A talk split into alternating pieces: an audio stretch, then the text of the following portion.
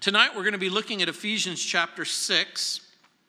We're going to focus on verse 13, perhaps 14, maybe even 15, in a message I'm entitling Your Battle Armor. Ephesians chapter 6, beginning in verse 13, we read, Therefore, take up the whole armor of God, that you may be able to withstand in the evil day, and having done all, to stand. Stand, therefore, having girded your waist with truth, having put on the breastplate of righteousness, and having shod your feet with the preparation of the gospel of peace. Last week, we looked at the warrior's adversary, Satan, and all of his hosts. You'll remember he said, We wrestle not against flesh and blood, but against principalities, powers, rulers of the darkness of this present age, the hosts of wickedness in heavenly places. Now we look at the warrior's armor. In verse 13, therefore take up the whole armor of God that you may be able to withstand in the evil day, and having done all, to stand. When it begins with the word therefore, I've said this repeatedly, you look and see what it's there for. It alludes to everything that has been said in verses 10 and 11. And so, what Paul says, in light of what I've already told you, remember that you have a supernatural foe, verse 12. Remember that the fight is personal, the struggle is ongoing. Paul repeats the admonition that he's already given to us in verse 11 we take up the whole armor of God and remember, the reason why he repeats the admonition is because every piece is vital, every piece is critical. All the pieces are essential. And so when he says, take up the whole armor, remember, and put it on, we've already learned that putting it on means putting it on and never taking it off. We might use the term put it on and leave it on. The armor is linked to our salvation experience and the sanctification process. We take up the whole armor for the express purpose of being able to stand. And remember what we have already talked about. We stand in the territory that's been assigned to us by God. Remember, it's a military term, which means that this is the space that I have assigned to you. And the space that's been assigned to you is your life and everything that goes on in your life. So we take up the whole armor for the purpose of being able to stand.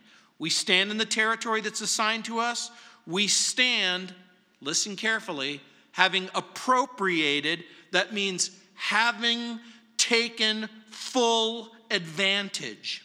Having taken full advantage of the power of God and the provision of God. And by the way, every day is the evil day since the fall. Therefore, taking up the whole armor of God that you may be able to withstand in the evil day. Every day has the taint or the stain of sin. Every day is the evil day until the evil one is permanently cast into the lake which burns with fire and brimstone, according to the book of Revelation, which is the second death we submit to God. We resist Satan in our armor. We stand firm. When Martin Luther stood before the Diet of Worms, he was accused of heresy. He was condemned by the Roman Catholic Church for declaring that men are saved by grace alone, through faith alone, in Christ alone. It was at that time that the Catholic Church had effectively hidden the Word of God from the people. And this is one of Satan's ploys. And, and part of what you need to come to grips with, whether it's in the first century or the 15th century or the 21st century, Satan acts in similar ways in every generation. In every generation, he's going to try to hide the word of God from you. So, how, how is the word of God hidden in our generation? It isn't hidden because of the availability of the Bible. You can go anywhere and get a Bible. You can go online and get a Bible.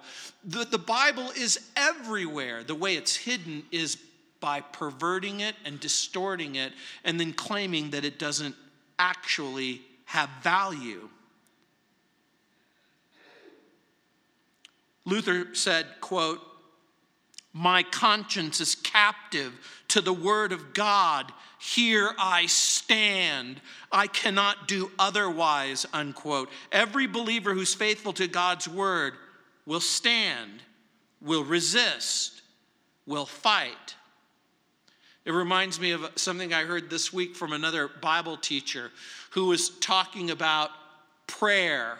And he said a, a prayer something like this Thank you, Lord that today I have honored you. I haven't sinned. I haven't spoken evil of anyone. I have submitted to you. I've resisted the, the devil. And now I want to walk in the light. And now, Lord, even, even though I know I just woke up,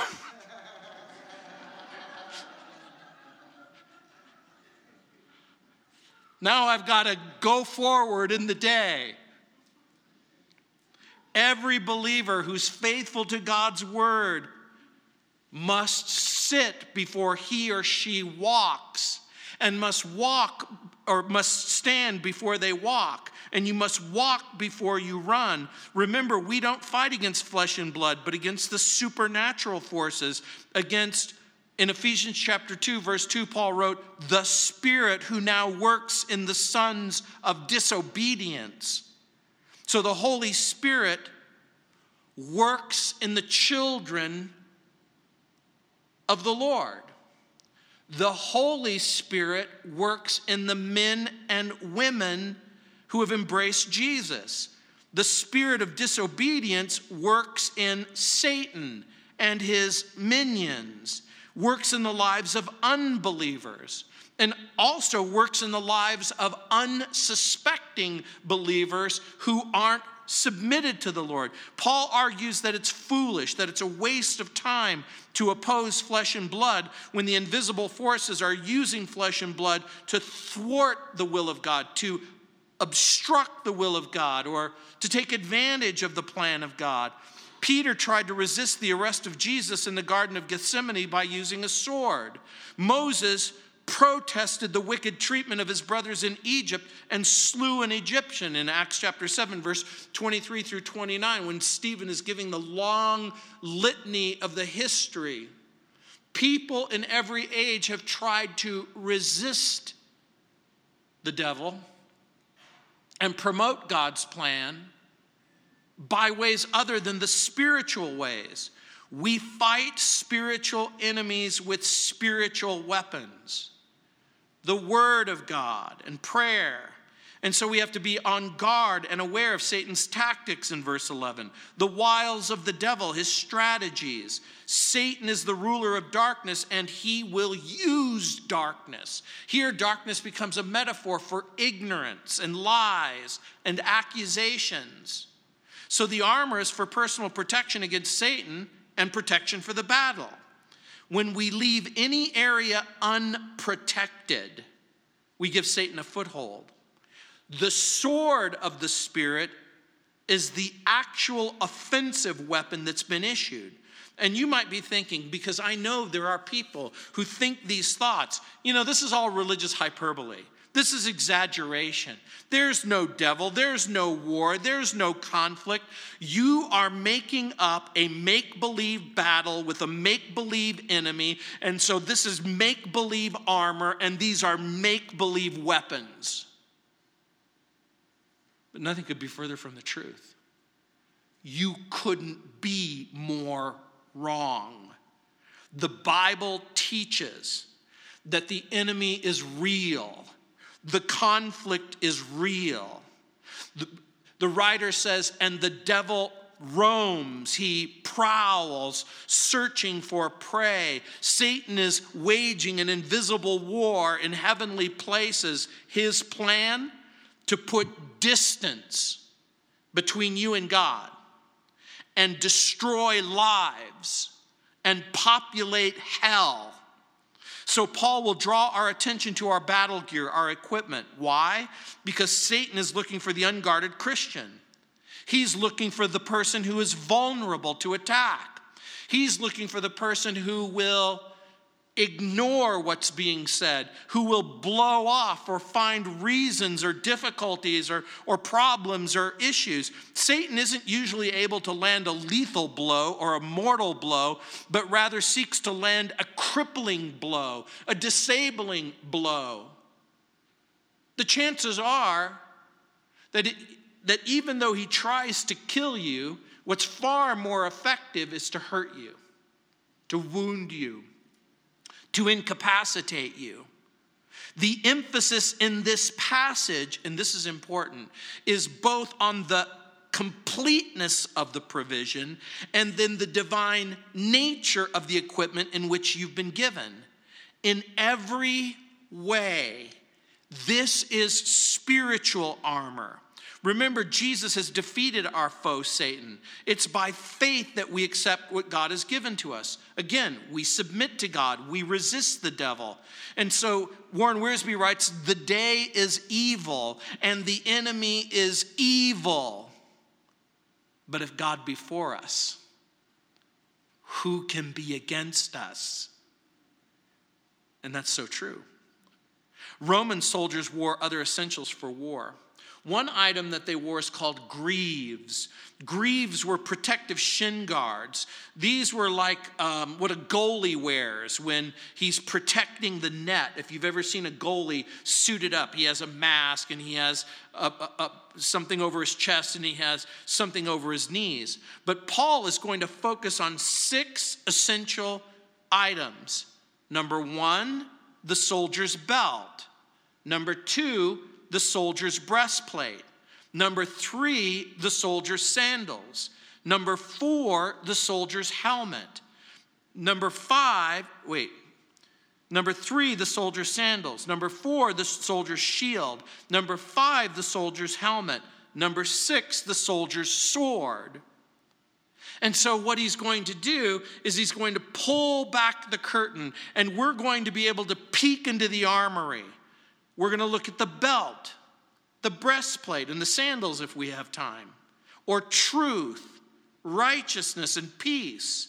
Next week, shield, helmet, sword, or faith, salvation, and the offensive weapon of the well equipped saint, the sword of the Spirit. So in verse 14 at the beginning, the belt of truth, stand therefore. In other words, don't give up the ground that's been assigned to you. Stand, having girded your waist with truth. Now, the first item in a Roman soldier would put on was a girdle or a belt that held everything in place. I think what I'm going to try to do in the future is give you pictures of these Roman articles so that you can see Paul likens this girdle or belt of truth that surrounds and binds the Christian's equipment. So, all the rest of the equipment has little value unless there is a secure place to hold it in place. And so, this belt was like almost like a weightlifter's belt. If you've ever seen a weightlifter's belt that's sometimes four, five, six inches thick, and it would be would have been made of strong leather and on this belt would have hung an apron just like a kitchen apron. The apron would have hung in front of the Roman soldier's groin and lower abdomen. Small brass plates were attached to this apron to provide the greatest possible protection. And so you can imagine this piece of equipment holds all of the other equipment together. So the Roman soldier has his tunic on. He puts this belt on like a police officer's belt but also it's close to the body. it protects the most sensitive and vulnerable parts of the body. And so the Bible teaches that God is a God who is both true and reveals truth. We live in a culture and a society that doesn't believe that there is such a thing as truth. You know, I love history and I study civilizations. And the most important civilizations that I study are those ones that relate to the Bible, like the Babylonian Empire, like the Greek Empire, the Persian Empire, the Roman Empire. Do you know what all of those empires had in common? Each and every one of them had a deep sense of religious truth. You are living in a culture, the first civilization ever, that has detached itself from religion and from truth. 70% of the people in our country don't believe in such a that there is such a thing as truth. 70% of the Christian people, self-identified Christians contemplate, speculate that there may not be something known as objective truth. Now, this is a huge problem in our culture and society. Because the moment that you think, isn't there anything? Is there, is there something that's true? Is it true in every age, for every people, in every circumstance? The Bible says yes. In John chapter 16, verse 13, again, the Bible teaches that God is a God who is both true and reveals truth. He, it says in John 16, 13, however, when He, the Spirit of truth, has come, the Holy Spirit is called the Spirit of truth. He will guide you into all truth, for he will not speak on his own authority, but whatever he hears, he will speak. And, and he will tell you things to come. In other words, the Holy Spirit is the Spirit of truth. He speaks to us on behalf of God, He points us to Jesus. Pause for a moment because what I'm about to say is maybe one of the most important things that I have to say. Christianity is meaningless unless it's true. I'm going to repeat that. Christianity is meaningless unless it's true. Remember what Christianity teaches that there is a God, that God created the heavens and the earth, that everything that exists exists because God played a part in it. So the Bible teaches the truth about origins if you don't believe the truth about origins, if you don't believe the truth that the universe is created by God, if you don't believe the truth that God created human beings in the image and the likeness of God, if you don't believe that God created them male and female, you'll note that the whole culture will swarm up on the opening few sentences in the book of Genesis and say, no, there is no God. Evolution explains the existence of reality. And if there is a God, he's probably unknowable. And so the moment that you begin to entertain the notion that what the Bible says about reality is true, that God is going to send a Savior because of the problem of sin, is the Bible really true? Can truth be known? Is the gospel rooted and grounded in the truth? And over and over again, I've tried to help you understand what that word means. Remember, truth is more than just that which corresponds with reality. Truth is immutable, which means it's not subject to change. Truth is incorrigible, which means it's not subject to perfection truth is never in transition. And so when the Bible says that God is true, it doesn't say he's in the process of becoming more true or less true. We sing a song. You, you will never change. So truth is incorrigible, which means it's not subject to perfection. Truth is never in transition. The truth doesn't change with new discoveries or additional information. So, based on that definition, truth is immutable, not subject to change, incorrigible, not subject to perfection. We discover that there are three things that are totally, irrevocably, understandably, always true the Father, the Son, and the Holy Spirit. We know Jesus Christ is the same yesterday, today, and forever, Hebrews chapter 13, 8. Um, John 17, 7 says, Sanctify them by your truth. Jesus is praying to the Father. He says, Your word is truth. And so that gives us the fourth thing that is forever true. Everything that the Father, the Son, and the Holy Spirit says is irrevocably true. In Hebrews chapter 11, verses or in Hebrews chapter 1, verses 11 and 12, it says, They will perish, but you remain, and they will all grow old like a garment, like a cloak. You will fold them up, and they will be changed, but you are the same, and your years will not fail. The writer of Hebrews says, other things change, things change, people change, the planet changes. There is one thing that is not subject to change it is our Heavenly Father, it is our Lord Jesus Christ. It is the Spirit of God and the Word of God.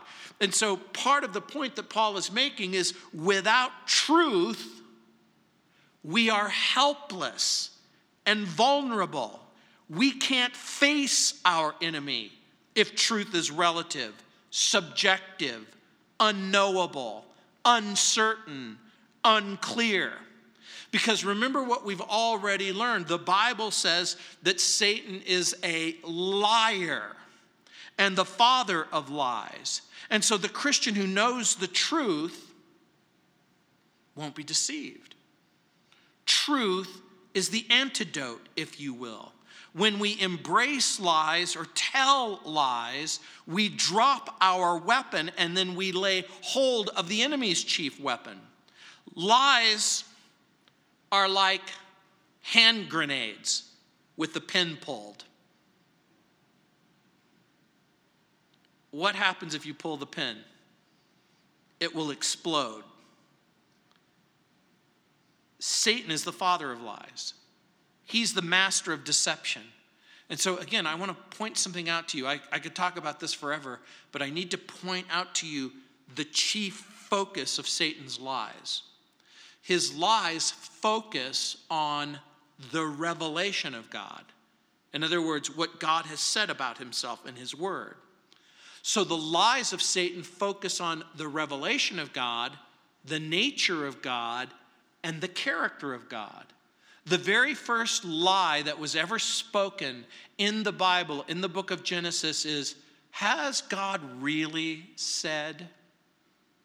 In other words, the very first thing that Satan focuses on is the revelation that God gives himself concerning Adam and Eve. And so Satan is the father of lies, he's the master of deception.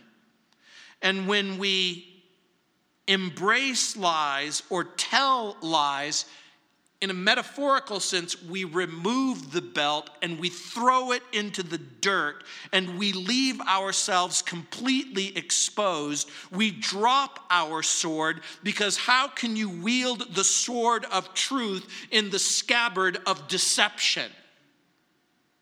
Those who manage to stand firm are those who know the truth and love the truth and tell the truth. So, according to Martin Luther's biographers, Luther memorized a great deal of the New Testament in Latin.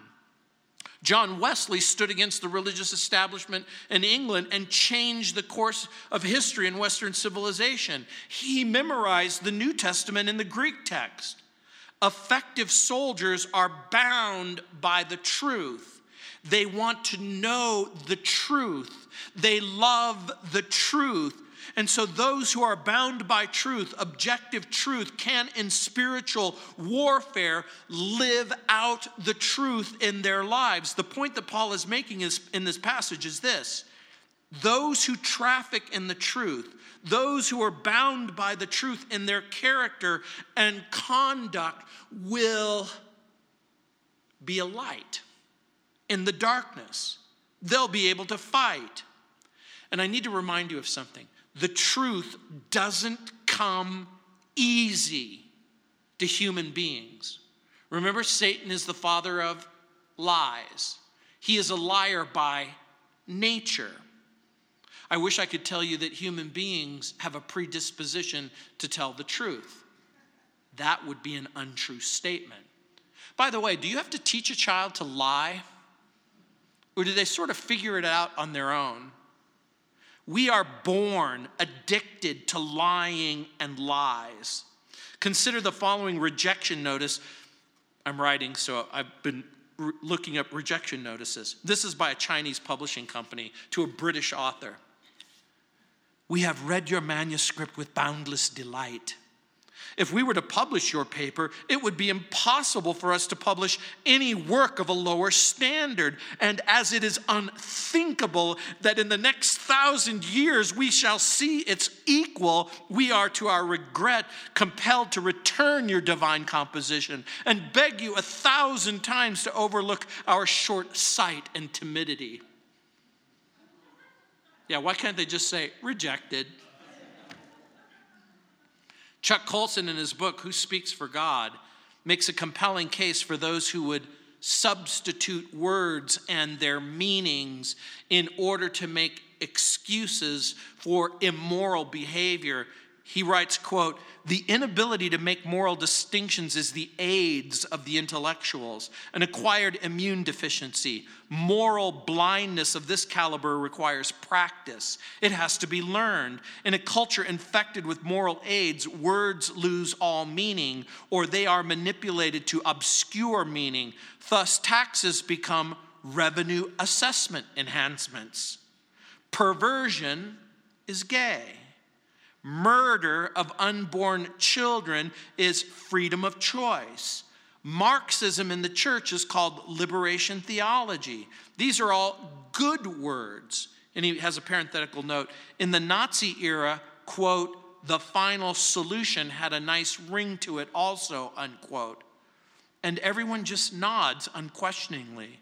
But when words lose their meaning, it is nearly impossible for the word of God to be received. If sin and repentance mean nothing, then God's grace is irrelevant.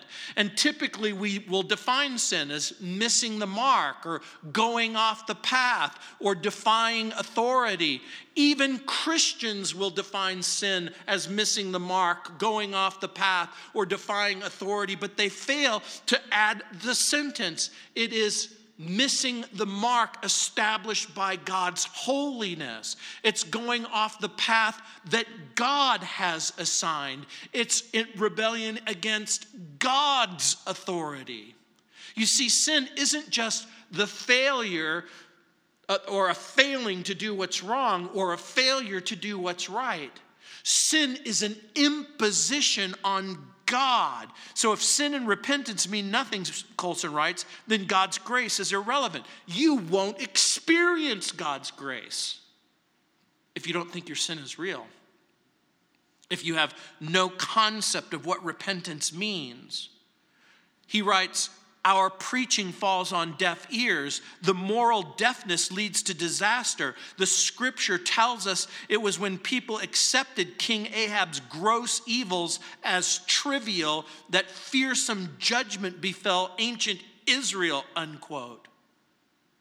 Many of our nation's leaders and church leaders have fallen because of lies television and radio advertising have institutionalized deceit. there was one ad that used to be on my program that would drive me nuts.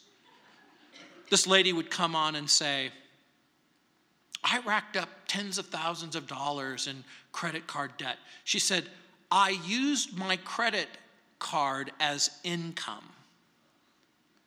And I'm going, when you live in a world where debt is income and income is debt, then you pervert the whole concept of debt and income. In Ephesians chapter 4, verse 25, it says, Therefore, putting away lying, let each of you speak truth with his neighbor for we are members of one another. Paul has already made the argument that we should tell each other the truth because we belong to each other. Elsewhere in the book of Corinthians, Paul says, We being many are one body, we're joined and fitted together. What happens to you happens to me. And those who continue in lies are spiritually vulnerable, impotent you can do little other than pray for them and tell them the truth. And so we have to fill our hearts with the Word of God in order to tell the truth. It was Thomas à Kempis who said, Without the way, there's no going. Without the truth, there's no knowing. Without the life, there is no living. And so, in order to deal with Satan's chief weapon, your chief response is going to be the response that Jesus gives, both in Mark and Matthew. When the devil comes to tempt him, he responds with the word of God. And then the breastplate of righteousness, look what it says at the end of verse 14 having put on the breastplate of righteousness. This is the covering that goes in the front of the body that covers the vital organs. The Roman soldier had a, press, a breastplate of metal interlocking chain, almost like a suit of chain mail. And sometimes it was made of dense leather. The typical breastplate covered both the front and the back, very much like a Kevlar vest or a flak jacket. So, the purpose of the breastplate was to protect the soldier's vital organs when attacked. It's sort of like if you're ever watching crazy television shows and you see a person get shot, and in your mind you're thinking, I hope they're wearing their vest. This is that. If a soldier was attacked, the purpose of the breastplate was to protect the soldier's vital organs. So, if a soldier failed to wear his breastplate, an arrow could easily reach the soldier's chest, pierce the heart, pierce the lungs. A, a, spear thrust could become a fatal wound. In Isaiah chapter 59, the Lord puts on righteousness as a breastplate and goes to battle against injustice and corruption. He restores peace in the land. This, this statement probably comes from Isaiah chapter 59, verse 17, where it says, For he put on righteousness as a breastplate and a helmet of salvation on his head.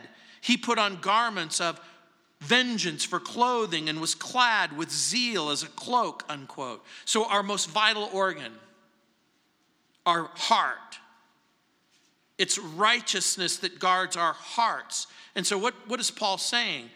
The breastplate symbolizes our righteousness or our right standing with God through Christ Jesus our Lord. And so God offers his own righteousness to every believer in Jesus Christ. And, and so now we begin to understand something. When Paul talks about not having a righteousness of his own, that means if righteousness means having a right standing with God, what provides you with a right standing with God? The thing that provides you with a right standing with God is the sacrifice of Jesus on the cross, where Jesus bears our punishment, He bears our penalty. According to the Bible, Jesus takes our unrighteousness and then imparts to us His righteousness. Imagine if that truth is threatened. I want you to pause for a moment and think about it. The only, the only, the singular provision that God has made for your sin is the sacrifice of Jesus Christ. And this is going to cause the most difficulty in your world and in this culture and in society.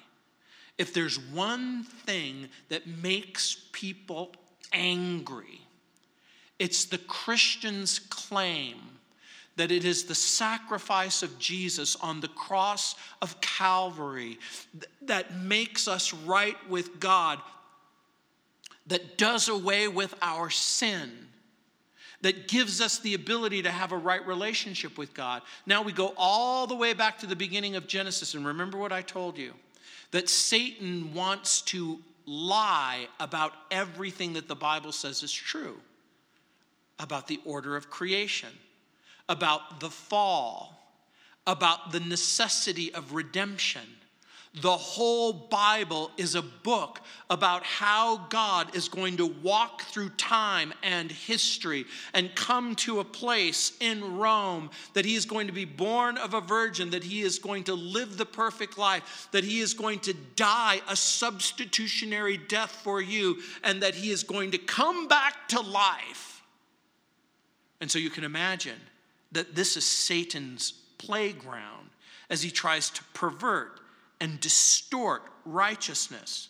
So, what does it mean to put on righteousness? Paul says, and to be found in him, not having my own righteousness, which is from the law, but that which is through faith in Christ, the righteousness which is from God by faith. And I'm here to tell you that the only righteousness that comes from God is the righteousness that comes by faith. So apparently, there's a kind of righteousness which comes from the law.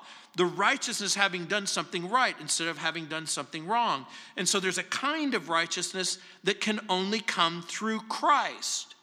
And so Paul is going to argue that keeping the law can't save you that keeping the law is only going to show that you are a law breaker and that you need a Savior. So we live in a world where sin seems normal and righteousness seems strange. David Wells wrote that in a, in a book called Losing Our Virtue. We live in a world where sin seems normal and righteousness seems strange. Because remember just how normal sin is. Sin is what everybody does. Sin is the statement that you yourself have made. Nobody's, oh, you know the word. Nobody's perfect. You, someone said it. If you've ever said, nobody's perfect, you have conceded what the world knows. Unless, of course, for whatever reason, all of a sudden something comes up in your heart and your mind where you go, well, wait a minute, there is one person who's perfect. The Lord Jesus Christ is perfect. He never sinned, He never did anything wrong. There, there was no thing that he ever did that ever offended God, that ever broke the law. He was the one person who lived a life of virtue and perfection. And so at the end of verse 15, it says, or at verse 15, it says, and having shod your feet with the preparation of the gospel of peace. The word for preparation or readiness can be translated a prepared foundation. So think about it this way having shod your feet with a prepared foundation for the gospel of peace. It's a firm foundation. The way that I think that Paul is using it is he's using it in the same way that in the ancient world you would talk about paved Roman roads. I've been to Rome. I have seen the paved roads in Turkey and Syria and Israel. There's, there's remnants of these paved roads that still exist to this day. And so the paved Roman roads provided a firm highway for marching. And so the Roman soldier wore shoes or sandals that contained spikes or nails to grip the ground. They were like track cleats or golf shoes that you dig in and you stand firm. Now, these aren't very good shoes for charging forward, these are very bad shoes for retreating quickly. In fact, Josephus tells if a centur- of a centurion who, because he was running after his enemies while wearing, quote, shoes thickly studded with sharp nails, unquote. He slipped and fell on his back on the stone pavement. I know what this is like. I've been on these stone pavements in Jerusalem where, you know, you're walking and it's slippery and all of a sudden, you know, you think you have traction on your shoe and you just, it's, you slip right out from under you. And so Josephus notes that when the centurion slipped on the stone pavement, he was quickly dispatched. Yeah. In other words, he went down. And by the way, Roman soldiers spent much of their life marching great distances. This mean, meant that the, the shoes had to be sturdy. And even before the Roman era, breaking a sandal or breaking a shoe was a metaphor for weakness or defeat. If your shoe, you know, if you're a soldier, your shoes can't fail you. In Isaiah chapter 5, verse 27, this is hundreds of years before the Roman Empire. Isaiah writes, quote, no one will be weary or stumble among them. No one will slumber or sleep, nor will the belt on their loins be loose, nor the strap of their sandals be broken. When you read Isaiah and it says, nor the strap of their sandals be broken, it's an idiomatic expression which means the journey that they start, the journey they will complete. And so it becomes a type and a picture of progress the gospel of peace is the good news that sinful human beings can have peace with God through Jesus Christ. And so in verse um, 15, and having shod your feet with the preparation, the firm foundation, the paved road, if you will, of the gospel of peace. Here's the idea the good soldier marches to the place where the enemy can be engaged. Your fight isn't against flesh and blood, you march to the place where people need to hear the gospel. You go to the place where people are hungry for the gospel. They're thirsty for the truth. They're empty in their life. They may or may not understand what it means to be a sinner. They may or may not understand the need for the gospel, but it is the gospel. So the Christian soldier marches to the place where the people can hear the gospel. If it's in your home or if it's at your work before we came to Jesus, we wanted to live for ourselves. We didn't care about God. We didn't care about God's plans. We were in a conflict, but God has caused the cessation of the hostilities in Christ Jesus. And this is why it's called the good news. The good this is the point that Paul is making. The point that Paul is making that according to the Bible, human beings are alienated against God. Our sin has left us broken, estranged from God, separate from God. The gospel is the news that God comes in the person of Jesus so that you could experience forgiveness and hope in Christ. And that's why it's called the gospel of peace. It's called the gospel of peace because you're no longer at war with God. And so now all of a sudden we begin to connect the dots. You mean sin is missing the mark with God, going off the path of God. It's antagonizing God, it's alienating God, it's offending His holiness and His righteousness. And so this is why it's called the gospel of peace. Peace has a lot of different meanings in the Bible. It can mean the absence of hostility. It can also mean the imposition of peace through a covenant or a treaty. We're told to live in peace with other Christians and even those who are outside of the faith. In 1 Thessalonians 5:13, it says, "And to esteem them very highly in love for their work's sake.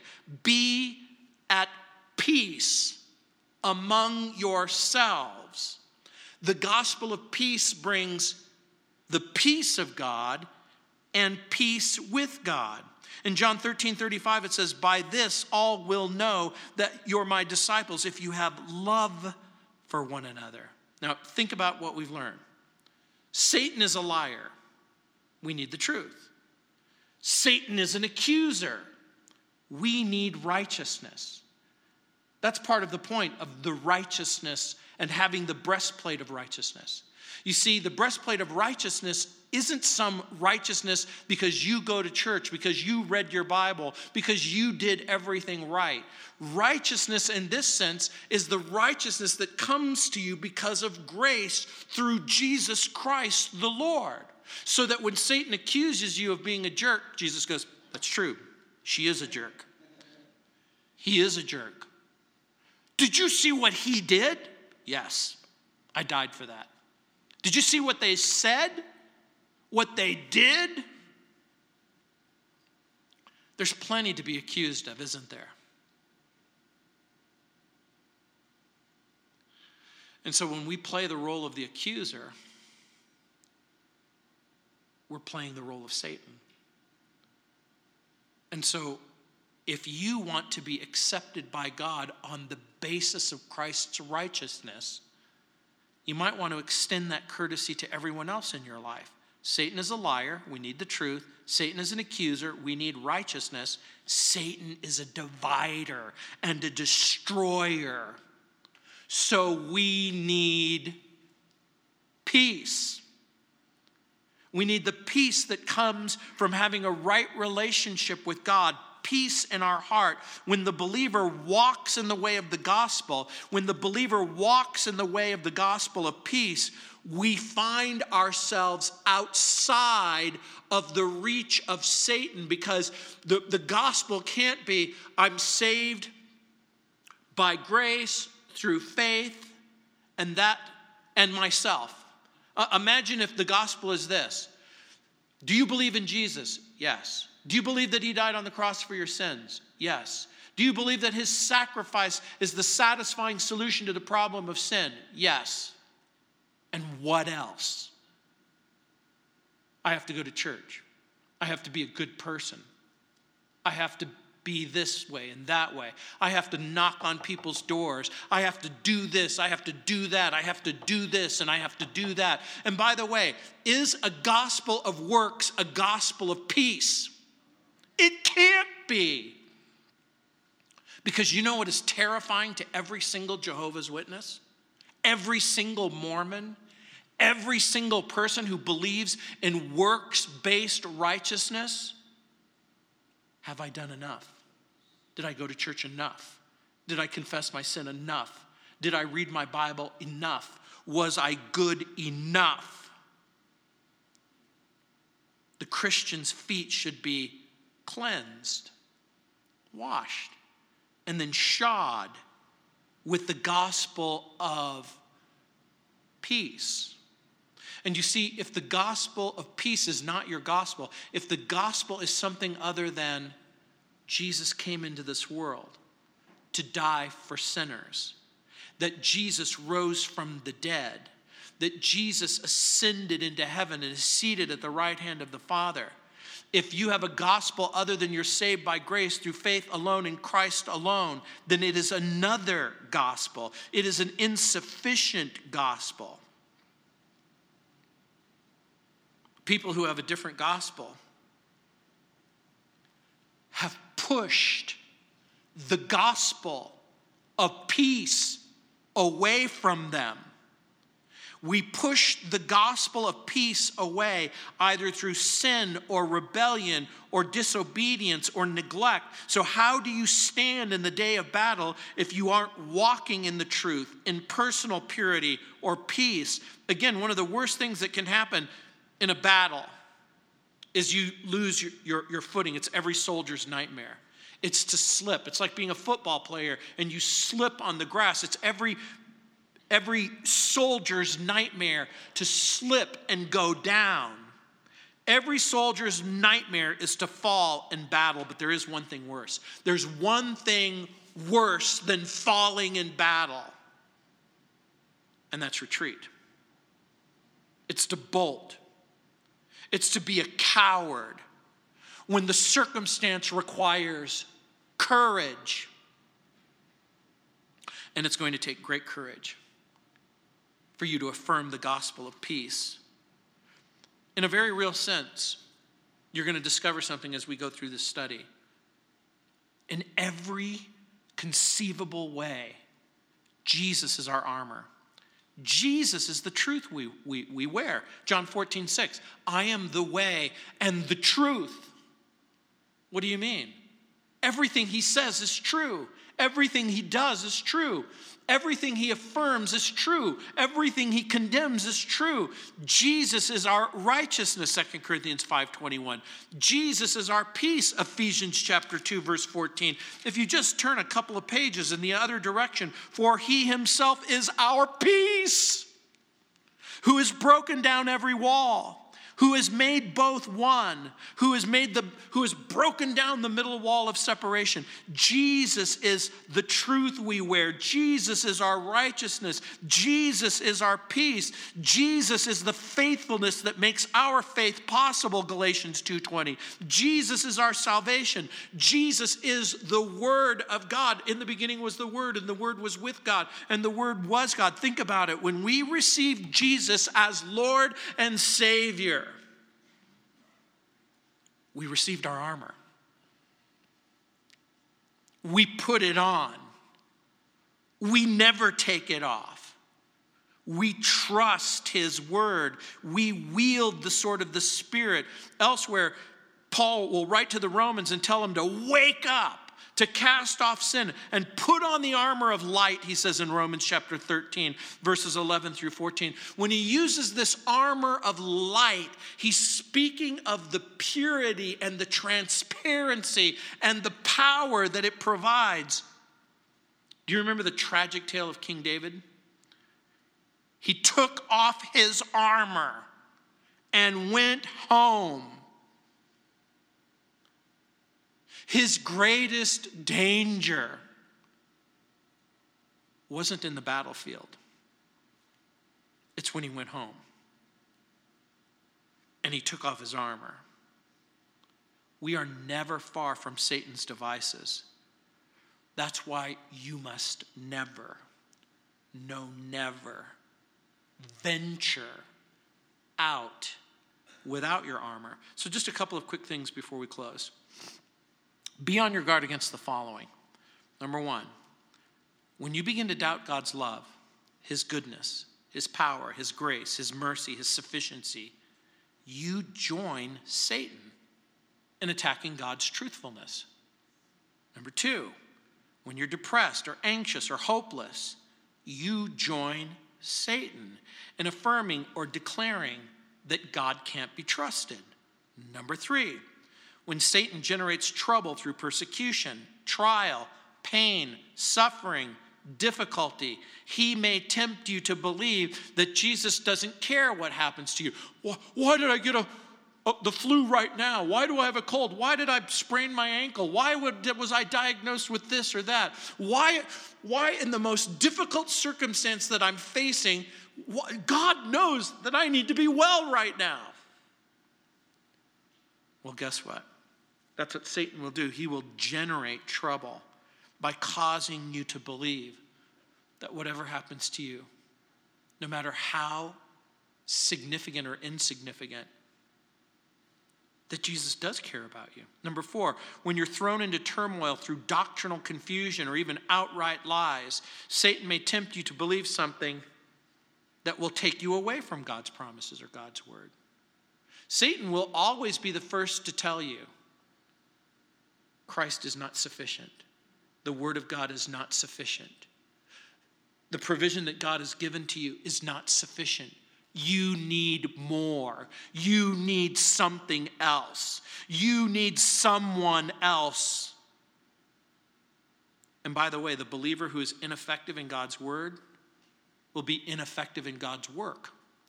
This is why much of our life is devoted to teaching you the Bible. They have BSF on Monday. They have ladies' studies on Monday. They have men's studies on Monday. They have ladies and women's and student ministries all throughout the week. There's small groups. There's, there's so many ways for you to get the Word of God inside of you. Number five, Satan will attack you by hindering your fellowship with the Lord Jesus and other believers. Satan opposes every faithful life and every effective ministry. So if you're going, well, wait a minute, I did everything right. I know. Isn't it great? I did everything right. I know. Satan will oppose you when you do what's wrong, and he'll oppose you when you do what's right. Number six, Satan will attack by causing divisions. And I believe this is one reason why Jesus prayed so fervently for our unity. Then, number seven, Satan will attack you by causing you to trust your feelings or to trust your resources rather than faith in God's resources, God's word, God's power by his Holy Spirit. During the Middle Ages, before a squire was knighted, he would spend the night in a vigil in the castle chapel. He would spread out his armor before him, and then he would offer his soul to God. And this is the way we're to put on our armor. It's sometimes difficult to imagine it, but God is a God who will teach us war and combat. He wants to use our hands and our feet for the fight. Jesus is our armor. We have to allow the truth of His word to tighten our belt, and we have to allow His righteousness to protect us from the accusations of the enemy and to protect from His fiery darts. And then we have to allow the peace of God to cause us to stand fast in the gospel in the day of battle. And so now all of a sudden we understand. It makes perfect sense to us that God would try to divide us, weaken us, that He would try to embrace a foreign righteousness other than Christ. So, we're going to have um, communion now, and Carolyn's going to come up. And, and what I want you to do during this time of communion is uh, just take some time and think about what's been said. Obviously, I've given you a lot of information. I don't necessarily believe you're going to be able to absorb and recall everything that I've said. But I do want you to remember, you must remember, you must remember all of the resources necessary for you to participate in the fight are found in Christ. Truth, right? Righteousness right? The gospel. Let me pray for you. Heavenly Father, Lord, as we reflect on what Jesus has done, Lord, as we desire to, to submit to you and, and resist the devil, Lord, as Satan will almost certainly bring lies into our consciousness, Lord, we pray that we could find in the truth the answers, the power, and the provision that we need. And Lord, again, even as we participate in communion, Lord, we know that it is the sacrifice of Jesus. It is his shed blood on the cross of Calvary that provides the unique, the solitary, solution to the problem of sin.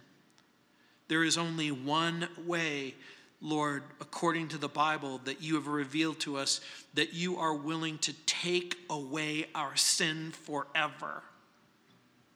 And that's in the person of Jesus.